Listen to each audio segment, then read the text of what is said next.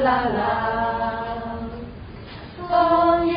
悄悄换上红衣裳的身影，19点的声音，听，啦啦啦啦啦。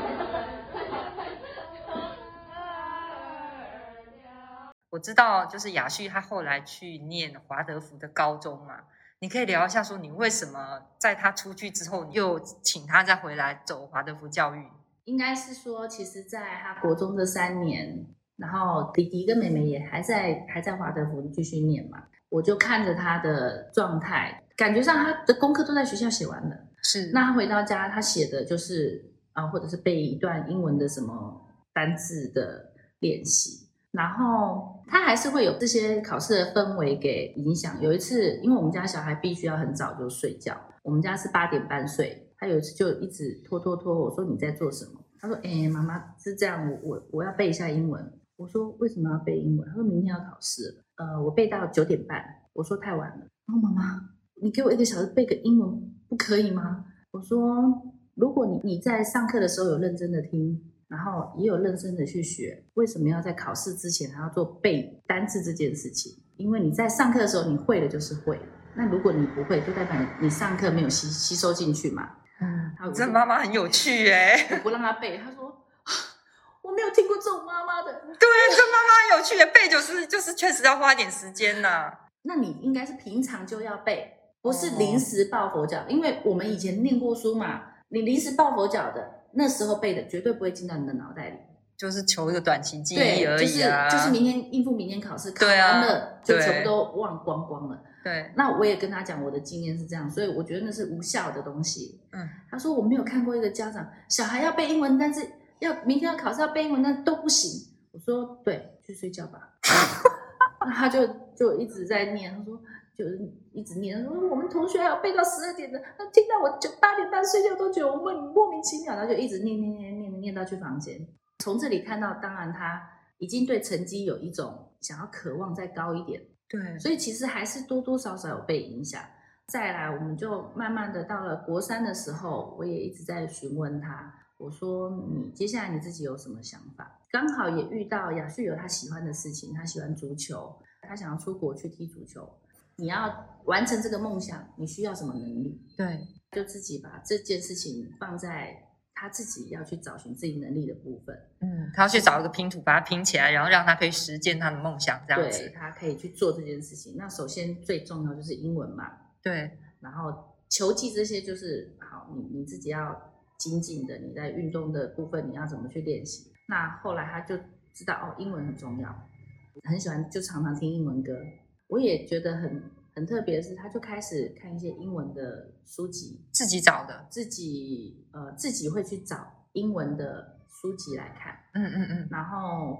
常常会拿字典来翻，找单字什么的。我就请他就是好，你就是每天我就找足球的杂志给他嘛，那都是英文的，那你就把那一段念出来，然后念给爸爸听，或者念给阿姨听，因为我姐姐英文很好。那念出来，阿姨就觉得哇，她念得很标准。我也有点吓到，因为其实她没有补习过，她有补过，她只补了2个月，2个月应该已经快不算补了，因为后来我们觉得太重了，太辛苦了。虽然每周只上一次，然后1个小时这样子，可是时间会排挤啊。对，时间就会把她休息的时间也吃掉了，所以后来我就放掉这个英文的课程。那后来他就是靠自己这样子念，就英文的程度是可以让外国人可以交谈的。就是他知道自己要做什么，他就去做了。然后不是我去推他，不是我们去逼他，他就去做。那后来我们在他已经确定要上台湾的高中的时候，我就先去听华德福高中的一些说明。在说明的过程中，我整个都觉得我的天哪，也太精彩了吧！你感受到什么？他们是用身体去工作的，他们要去航海，要去单车旅行又要结合很多的课程。一开始是彻地学，再来是单车的环岛，然后环岛的过程中会去航海，会去海上做独木舟这个工作。高一的时候就是这个课程，然后我就觉得哇，这也太精彩了，但我回去我不敢讲，因为这些事情太累了。他在国中3年没有做这样的事情，嗯，因为他回去一般的国中，对，一般的国中不会做这种那么劳累的事，因为要身体去感受整个课程，所以我不敢讲。可是我只问了他，我说其实最重要的一件事是，有一天我们在聊的过程中，我问他说国中3年你感觉是什么，他回我一句一片空白，他说这3年我快快乐乐开开心心的过了3年，但他没有在我里面留下什么东西。哦，那他说跟同学很开心，然后交了很多朋友，跟老师也很亲密，因为老师也刚好是足球员，所以跟他非常的好，就是他觉得跟每个老师都很好，跟同学也很好，可是在里面他觉得一片空白。那我就问他说你为什么这么觉得，他说以前在小学华德福上课的时候，我的工作本是我自己的，对，每个人都独一无二的，那个东西是进到我里面去再出来书写，所以它就是完完整整是我自己的东西。但是我到了一般学校，我只觉得没有东西进去啊，我只是在学东西，但是没有进去，也没有我自己的东西，甚至于后来任何的表演他都叫我不要去，国中的时候就是一般体制内的表演他都叫我不要去，我说为什么为什么，我想要去看你戏剧公演，他们也有公演，他说那些台词一点感情都没有，只是背诵出来而已，那到底你要来看什么。哦，那我听到这些他回馈给我的时候，我就跟他说雅旭，那我们再回华德福试试看好吗？那他就回了我一句说好，我知道会很辛苦，我知道我会跟不上别人，我知道我回华德福里面会跟不上别人。我听得懂他在讲什么，因为接下来他真的要用身体去工作了，他要去做很多这3年他没有做的事情。那其他的华德福高中的孩子都已经这3年做很足了，他们也跨越了很多，比如说有专题的跨越啊，或是还有独木舟这些的跨越，所以雅旭知道他自己已经少了这3年这些东西，所以他知道自己接下来会很辛苦。嗯，所以他刚开始上高中的时候，我看他回来好累哦，每天都很累很累，可是很开心。嗯，会跟我分享他在学校做了些什么，然后也会骂嘛，因为他最讨厌就是手工课，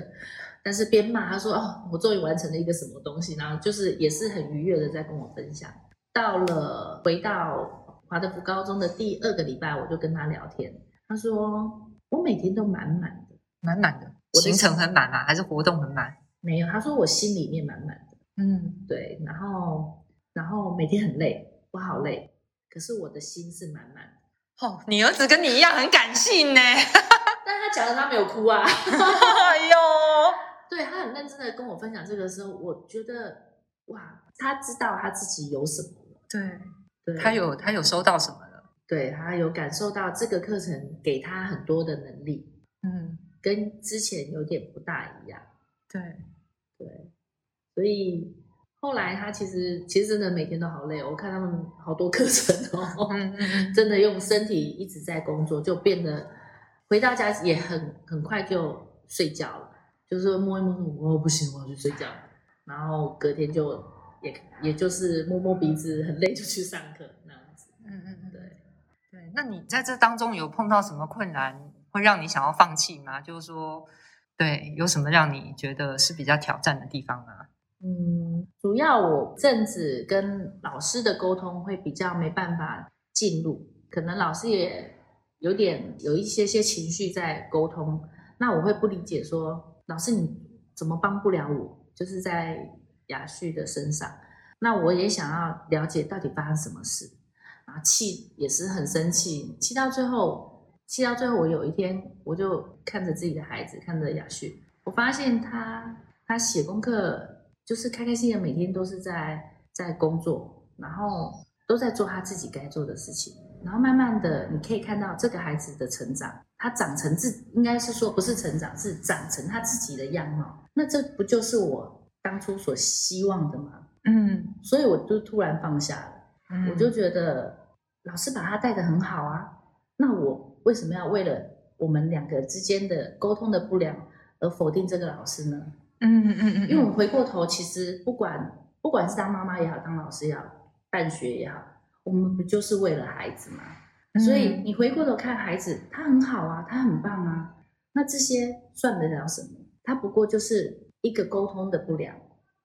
所以当你看到孩子这样的时候，其实都放下了，你就会觉得很好啊，很棒啊，我就不会想要放弃这件事情。因为你有个大孩子已经到了华德福高中嘛，你现在还有老二跟老三嘛，那我们现在在孩子还在比较小，例如说像我的孩子也还在小学嘛，我们还是会有很多的疑问啊，例如你刚刚讲到的要不要给孩子补习啊，要不要回去体制内啊，他以后什么会考啊、学测啊，这些怎么办呢？那你就你老大的经验，或者是你现在比较能用什么样的一个角度来理解这些事情？其实很好玩哦，人都会这样，就是在你在走一趟路的时候，你会有一个迷失，就是你走着走着，突然觉得这条路是我要走的吗？确定吗？因为走得很长嘛，我们从国小一年级这样走，你走到四年级了，突然觉得这样真的行吗？这样行得通吗？对啊，他怎么都没有练习啊，他怎么还是注音会拼错啊，他怎么还是错字那么一大堆啊，然后他英文好像也不太会、那要补习吗？对，就会有一些声音开始慢慢出现，而这些声音不见得是你自己给的，是外界会给你的。阿嬷啊，会不会啊？我是谁？我也不要说阿嬷啦，就是亲朋好友。对，你的社交圈开始会有一些声音说，哎，他到底会不会？这样行不行？以后怎么办？那出社会怎么办？就会开始有这些声音。那当一开始听到，你会觉得啊，又来了。可是听久了，你自己如果站得不够稳的时候，你会焦虑。我好像没有经历过这个阶段，但是有时候如果开始有一些自己心里有一些声音说，这样子我需要再帮他些什么吗？我就会停下来，回过头去看当初我为了什么。你当初为了什么而让你的孩子选择这样的教育？你了解了他，你知道他就是一个需要等待的，就像我们当初陪着婴儿从爬到走，你要等他的，你要等他准备好了，孩子准备好了，他走的就够稳了。所以我就会回过头来思考这个问题，是我们当初就是为了希望他可以真的做好准备，去面对以后他自己未来的人生。在面对的时候是自己，他自己成为他自己，我相信我们以前就是我自己啊，我自己也是那种被磨到很社会化的人，其实少了很多自己的想法，少了自己的优点，因为这些东西都会被慢慢的磨成一个比较适合这个社会生存的状态。对，那我希望的孩子是他可以尊重别人，他可以知道自己是什么样貌，对，那他自己的优点是可以拿出来发光发热的，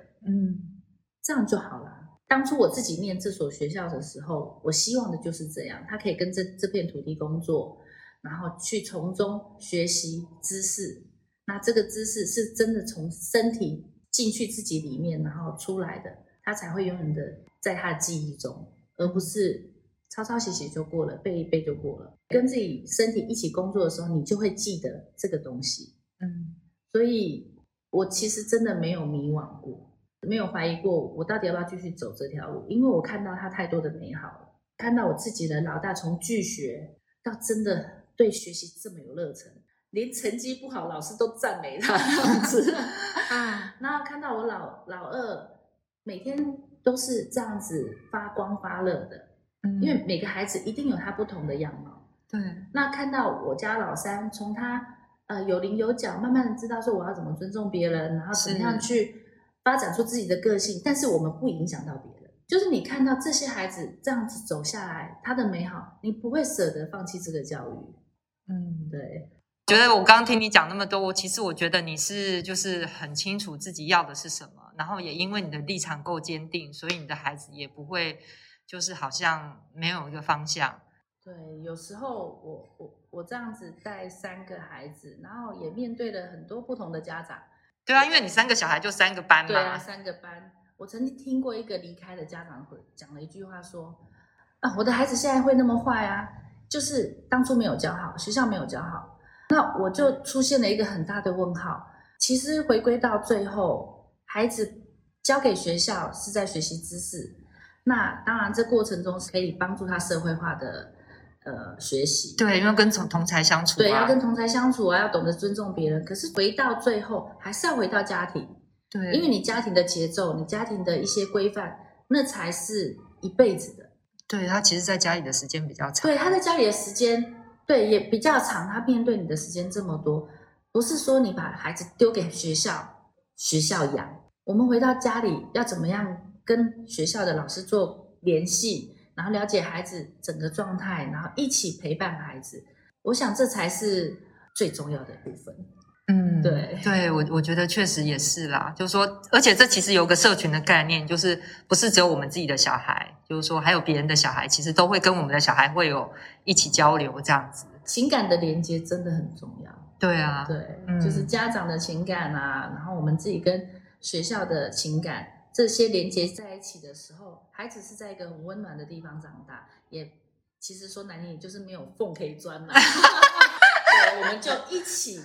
照顾孩子，爱他，然后让他真的成为他自己，我觉得这是最主要的目的。那我们今天谢谢秀萍接受我们的访谈哦，谢谢，谢谢，拜拜。